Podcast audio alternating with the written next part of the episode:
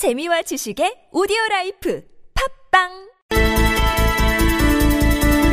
네, 최근 들어서 이 한반도 주변 상황이 급박하게 돌아가면서 심지어 4월 위기설까지 불거진 상황인데요. 자, 이럴수록 차분하게, 진중하게, 하지만 정밀하게 상황 진단을 좀 해봐야 되지 않겠습니까? 그래서 저희가 오늘 특별하게 전문가 한 분 연결해서 자세한 이야기 들어보겠습니다. 참여정부 시절에 동북아 시대 위원장 외교통상부 국제안보 대사를 지내신 분입니다. 연세대학교 문정인 명예 특임 교수 연결합니다.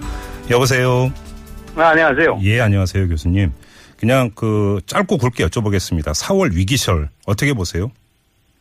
글쎄요, 어, 근거가 없는 건 아니고요. 근거는 예. 분명히 있는데, 네. 그러나, 그러나 전쟁으로까지 치닫는 그런 위기는 아니라고 저는 봅니다. 아, 그럼 근거가 있다는 말씀은 어떤 말씀이세요? 그러니까 뭐, 지금 기본적으로 북한의 행보가 제일 중요한데요. 네. 지금 4월 15일 날, 아, 김일성 105주년 생일인 태양절이 있고, 예. 4월 25일 날, 아, 인민군 창설 창건 85주년 행사가 있고 그런데, 네. 과거 사례를 보면은 그 기간 중간에 음, 그 그걸 축하한다고 해서 뭐 핵실험이나 미사일 실험 발사를 해왔기 때문에 예. 이번에도 그럴 개의 개연성을 배제하지 못하고 음흠. 만약 지금 5차 핵실험이 끝나서 6차 핵실험까지 간다라고 하면은 미국 네. 입장에서도 그냥 그것을 그냥 놔두지는 않을 거라고 볼 수 있는 거거든요. 예. 그에 대해 어떤 대응을 할 수가 있는데 그 예. 대응 변수에 따라서 위기가 발생하느냐 음. 하느냐는 걸 보는 건데 그러니까 네. 첫째는 북한이 어떤 행보로 나올 것인가 음. 그다음 트럼프 행정부가 어떤 식으로 대응할 것이냐 예. 이거에 대해서 위구 위기 국면이 결정이 어. 되겠죠. 그러니까 지금부터 4월 26일 뭐 7일 이, 이 기간이 상당히 어, 어떻게 보면 상당히 걱정되는 기간이라고 볼 수도 있습니다. 예. 교수님께서 이미 지금 그럼 두 가지 이제 질문거리를 그러니까 주신 셈인데요. 좀 하나하나 여쭤보겠습니다. 네. 북한이 그러면 핵실험이든 미사일 발사든 할 가능성은 어떻게 전망을 하세요? 글쎄 그 가능성을 배제하진 못- 못하지만 예. 북한이 우선 기본적으로 한미 연합 군사 훈련을 하는 기간 동안은 북한이 그런 또 도발적 행위는 해오지 않았어요. 근데 그게 21일 날 끝나니까 네. 그럼 21일부터 시작해서 한 25, 6일 사이에 뭘 어떤 행보를 하느냐에 따라 달려져 있는 건데 네. 제가 알기에는 중국이 아, 평양 측에 상당히 강력한 메시지를 보냈을 거라고 봅니다. 아, 가급적 예. 자제를 하라고 하는 메시지를 보냈을 거라고 보고 예. 그다음에 또 트럼프 어, 행정부 입장에서 시리아에 대한 선제 타격 같은 거 한 이런 모든 상황을 봤을 때 네. 북한이 합리적 행위자라고 하면은 자제할 가능성이 많겠고요. 네. 그러나 반면에 국내 정치적 이유 때문에 그런 또 힘을 과시해야 된다라고 하면 그 가능성을 또 배제할 수도 없는 거거든요. 네. 그러니까 지금 입장으로서 우리가 상당히 예의 주시할 필요가 있다고 봅니다. 알겠습니다. 그리고 두 번째 미국의 대응. 이게 이제 핵실험이냐 미사일 발사냐에 따라서 미국의 대응도 좀 달라지는 건가요? 그래서 일부에서는 그렇게 얘기를 하죠. 만약 어, 김정은이가 결국에 북한이 대륙간 탄도미사일, 즉 음. ICBM, ICBM 개발의 마지막 단계에 와 있다고 얘기를 하는데 예. 이번에 실험 발사를 한다면 결국 ICBM 실험 발사가 될 수 있지 않느냐. 음흠. 그러면 ICBM이라는 것은 사정거리가 만 킬로 이상 나가는 거고 이 본토가 대상이 될 수 있기 때문에 예, 예. 그런 실험을 했을 때는 미국이 뭐 뻔때를 보여줄 것 아니라고 한, 하는 이론이 있고. 뭐 핵실험 같은 경우는 결국에 우리 한반도의 국한이 되는 거니까 네. 미국이 그렇게 강력한 반응은 안 할 수도 있지만 아. ICBM을 발사했을 때는 그렇게 강력한 대응을 할 수도 있다라고 하는 건데 이게 전부 다 가정의 기초를 두는 거죠. 물론 그렇죠. 이제 미국 정부는 그- 그 나름대로 시나리오를 만들어서 대응을 하겠지만은 음, 아 그래서 제가 ICBM이 그러니까 지금 좀 최종 단계라고 했지만 정말 그렇게 해서 할 수 있는가 이거에 대한 좀 의심도 있고 그것도 네. 좀 지켜봐야 될 것 같습니다. 그래요. 그러면 지금 뭐 일반적으로 이야기되는 것처럼 미국 항공모함 칼빈슨호가 그 파견된 이유는 사전 억제 차원이다 이렇게 이해를 하면 되는 거죠. 선제 타격이 아니라. 저는 그렇게 봅니다. 무슨 선제 타격이라고 하는 것이 보기 근데 우리가 선제 타격이라고 하는 개념이 네.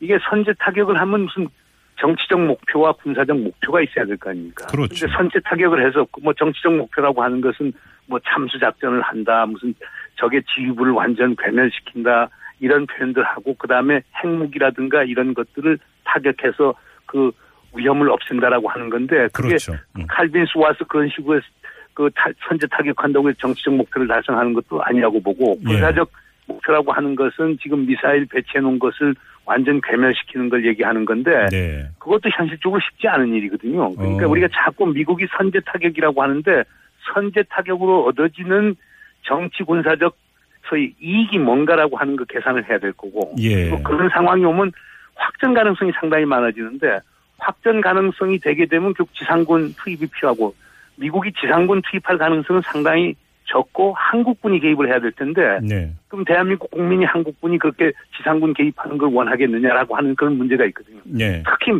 미국이 우리하고 사전 협의 없이 그런 행동을 했었을 때는 음. 우리 대한민국 뭐심 보수적인 분들까지도 아마 미국의 등을 돌릴 가능성이 많기 때문에 어허. 미국이 이런 걸 고려하지 않을 리가 없다고 저는 봅니다. 그렇기 예, 때문에 예. 그렇게 트럼프가 아무리 충동적 지도자라고 하더라도 그렇게 일방적인 그런 선제 타격 가능성은 음. 저는 적다고 저는 봅니다. 근데 뭐 지금 국내 정치적 일각에서는 대통령 거리 상황이기 때문에 오히려 트럼프가 이 틈을 타고 선제 타격할 수 있는 거 아니냐 이런 우려를 표명하고 있는 거 아니겠습니까? 오히려 그럼 더 어려워지죠. 그러니까 결국 트럼프가 북한에 대해서 선제 타격을 하면은 한국의 군사 개입을 포함해서 한국의 동의와 음. 한국의 참여가 절대적으로 필요한데 네. 대통령이 고리된 상황에서 누가 그런 결정을 쉽게 내릴 수가 있겠어요. 음. 그러나 그런 한국 국내 정치적 불확실성 때문이라도 트럼프 행정부는 더 조심하게 아. 신중하게 행동할 것 아닌가 하는 게제 아, 해석입니다. 오히려 거꾸로 더 신중할 수밖에 없을 것이다 이렇게 전망하시는 거군요, 교수님. 저는 그렇게 봅니다. 아니 한국이 지금 무주공산인데 네. 그렇지 않습니까? 예. 우주공산인데 이런 상황에서 한다라고 하는 건 정말 미국이 만약 그런 상황에서 미국이 군사 행동 한다면 은 미국은 정말 무분별하고 충동적이고 네네. 영어로 일인폼드라고 해서 정말 한반도에 대한 정보가 없는 그런 음. 아, 정부가 되겠죠. 뭐 그렇게 되면 사실 반미 정서라는 건 엄청나게 확산이 되겠죠. 그 점도 좀 좀 이따 하나 좀 여쭤봐야 될 것 같은데 그 전에 하나만 더 여쭤보겠습니다. 또 네. 그 국내적으로 또 우려하고 있는 또 하나의 시선이 뭐냐면 전자권을 미국이 갖고 있지 않느냐. 그 미국이 마음대로 할 수 있는 거 아니냐 이런 우려도 있지 않습니까? 아, 그것도 말이 안 되는 거예요. 우리가 그 우리가 전작권이 전시 작전 통제권이라는 거하고 예. 전시 작전 지휘권이라는 걸 구분해야 됩니다. 아, 지, 지휘권은 대한민국 대통령이 갖고 있습니다. 국군 통수권자로. 아 그리고 그런가요? 그걸 예. 음. 한미 동맹 내에서 그걸 행사하려고 하면 미국 대통령하고 협의를 해야 되겠죠. 그래서 네네. 한미 대통령, 한미 국방장관, 그리고 한미 합참으로 의장으로 구성된 한미 군사회의에서 지휘 결정을 내리고 예. 그리고 전쟁을 수행하는 과정에서 뭐 군사 배치를 어떻게 하고 작전 계획을 어떻게 짜고 하는 그런 것들이 작전 통제권에 해당되는 상황이거든요. 네. 그러니까 대한민국 대통령을 비껴서 미국이 일방적으로 지휘 결정을 내릴 수는 없습니다. 예. 지휘권은 그 대한민국 대통령이 갖고 있다 이런 말씀이시네요. 아 당연히 저때 우리 국군 통수권자인데요. 음, 그러면 서, 그러니까, 그러니까 이른바 선제 타격 시나리오도 대한민국 대통령의 동의 없이는 불가능하다 이렇게 봐야 되는 거고요. 아 그러니까 이제 미국 쪽에서 한다면 공해상에서는 할 수 있겠죠. 아, 공해상에서? 아, 그러나 우리 한국 영해 들어와서 예. 우리하고 협력하는 과정이라고 하는 건 대한민국 대통령이 허가 없이 예. 동의 없이 어떻게 해요? 예. 그럼 한미동맹 깨, 깨지는 거죠. 어, 알겠습니다. 그리고 그걸 허용하는 대한민국 대통령이 되면 그 사람은 대한민국 대통령 해서는 안 되겠죠. 어, 큰일 나죠. 예, 예. 자, 그리고 미국 정부 좀, 그러니까 점검을 해야 되는데요. 이 북한 정권이 어디로 튈지 모르는 정권이다. 어떤 결정을 내놓을지 모르는 정권이다. 이거야 뭐 여러 가지 이야기가 나왔으니까 더 이상 뭐 이야기 하지 않더라도 트럼프 행정부가 어떻게 가느냐. 사실 이거 어디로 튈지 모르는 거 아니냐. 이런 우려도 있거든요. 글쎄요, 그 트럼프 대통령 개인을 봤을 때는 불확실성 요인이 상당히 많습니다. 예. 상당히 충, 충동, 충동적인 지도자에다가 예. 영어로 theoretic, theatrical leader라고 해서 극장 배우 같은 요소가 상당히 많기 때문에 예, 예. 극적인 제스처를 제스처를 보일 가능성이 상당히 많은데 반면에 네. 이런 군사 행동을 수행하고 하는 사람들은 결국에 제임스 매티스 국방장관이라든가 네. 허- 허버트 맥메스터 국가안보 보좌관들이 결국 시행 때 예. 수행을 해야 되는데 예. 이두 사람은 미국 군인 장성 중에서 가장 존경을 받는 사람이에요. 아, 그런가요? 그러니까 예. 예, 군사 문제 정치화를 상당히 반대하는 사람들입니다. 예. 그러니까 그런 시각에서 보면은 음. 트럼프 대통령이 일방적 결정을 물론 대통령이 최고 통수권자니까 군인들은 거기에 복장을 하겠지만서도 네네. 합리적 토론이 제임스 매티스 국방장관이나 맥메스터 그 국가안보 보좌관은 가능하다고 보기 때문에 음. 그렇게 돌발적으로 할 가능성은 적고 그 다음에 이제 시리아 같은 경우는 네. 시리아 시리아가 미군에 대한 반격을 할 수도 없고 네. 거기에 따른 부수적 피해도 상당히 적거든요. 예. 근데 한국 같은 데는 결국에 미국이 북한에 대해서 선제 타격을 한다.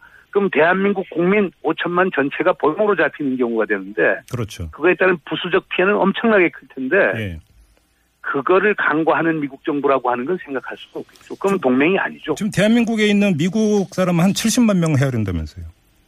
아, 뭐 지금 등록된 사람 숫자는 한 15만 명 된다고 그러고. 예. 그러면 가령 1994년 5월 같은 경우는 그, 그 당시에 한 7만 명 정도 되는 조한 그 한국에 있는 미군들의, 아, 미국 시민들에 대한 네. 그, 그, 소위 그 피난 계획을 세웠었죠. 그걸 네. 영어로 그 evacuation of non-essential personnel이라고 해서 불, 그냥 그 필요, 필요 인원이 아닌 인원들을 철수하는 계획을 세우고 해서 그게 나중에 김영삼 대통령한테 알려줘갖고 우리 정부가 강력히 항의한 건데 예, 예. 아직은 그런 징후는 보이고 있지는 않죠. 음, 저 지금 그 교수님께서 메티스 장관이나 맥마스터 보좌관 같은 경우는 좀 합리적인 그 성향으로 이제 분류되는 사람이다 이렇게 말씀을 해 주셨는데, 자, 만약에 군사 행동의 가능성이 적다면 외교 문제를 풀어야 되지 않습니까? 그런데 그렇죠. 지금 이 틸러슨 미 국무장관 같은 경우는 좀 허세 아니냐, 한반도 문제에 대해서 이런 얘기도 좀 나오는 것 같은데요. 글쎄요, 뭐 허세 실세에 관계없이 지금은 미국에서는 사실상 트럼프 이후에는 어느 실세도 없죠. 뭐 트럼프 아, 밑에 쿠시너라고 되는 하는? 예. 사위도 돼 있는데 예. 트럼프가 지금 원맨쇼 하는 거라고 봐도 관계는 아니고요. 그럼 더 위험한 거 아닙니까, 교수님? 그러면? 아, 위험한 거기도 하지만은 예. 결정은 그렇지만 그것을 이행하는 과정에서 여러 가지 제약들이 나타날 것이고 네. 그런 걸 하려고 하면 현직 장관인 매티스 장관이나 틸러슨 국무장관이나 매티슨 국방장관이나 맥마스터 안보보장관하고 협의를 통하고 네. 이 합참의장하고도 협의를 해야 될 것이고 예. 이런 과정이 있으면서 좀 많이 걸러질 가능성이 있겠죠. 아, 아니, 왜냐하면 이런 얘기가 왜 나오냐면 얼마 전에 미중 외무장관 회담이 있지 않았습니까? 네, 예. 이때 당연히 사드 문제가 논의가 될 것으로 알고 있었는데 논의조차 되지 않았다라는 이야기가 있어서요.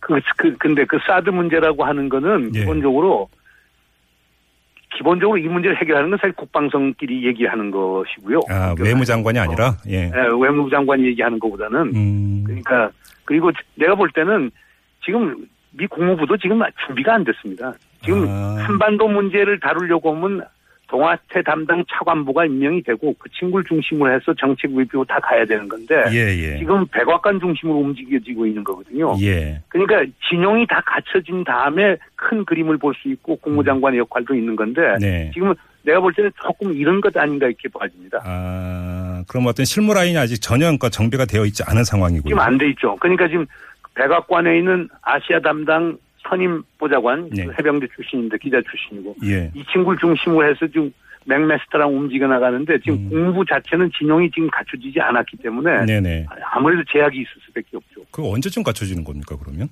글쎄 뭐 사람들 얘기는 그러니까 이게 전부 다 차관보 이상은 기본적으로 미 상원에서 그, 그 임명 동의를 받아야 되거든요. 예. 그러니까 뭐 길게 보면 7월까지 보는 사람들도 있고요. 예. 그뭐 주한미 대사 같은 경우도 우리 막, 아, 왜 임명 안 하느냐고 하는데 임명해서 그러니까 선임을 해갖고 네. 상원 인준을 받아야 되니까 이 과정 걸리면 또 5, 5월, 6월은 충분히 지나간다고 보는 거니까 네. 시간이 좀 걸릴 거예요. 그, 그 사이에 이런 공백 사이에 트럼프 대통령이 예- 예상치 못한 행동을 할 것 아니냐라고 하는 우려가 있는 건 분명한 사실이지만은 네. 아, 그 결국 한국 정부에 달린 겁니다. 그래서 마지막, 마지막으로 그 네. 질문을 좀 드리겠습니다. 이 지금 대선 결과에 따라서 우리나라 대선 결과에 따라서 미국의 대한반도 정책, 비- 그러니까 이 유연성이랄까 변화 폭이 있다고 봐야 되는 겁니까?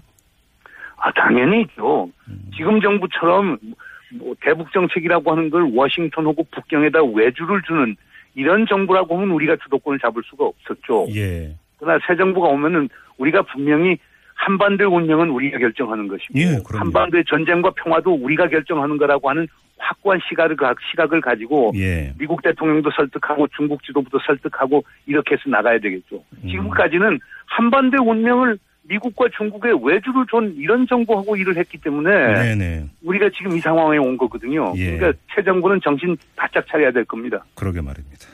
알겠습니다. 교수님 말씀 여기까지 들을게요. 오늘 귀한 말씀 고맙습니다, 교수님. 네, 예, 수고하십시오. 네. 지금까지 연세대학교 문정인 명예특임 교수였습니다.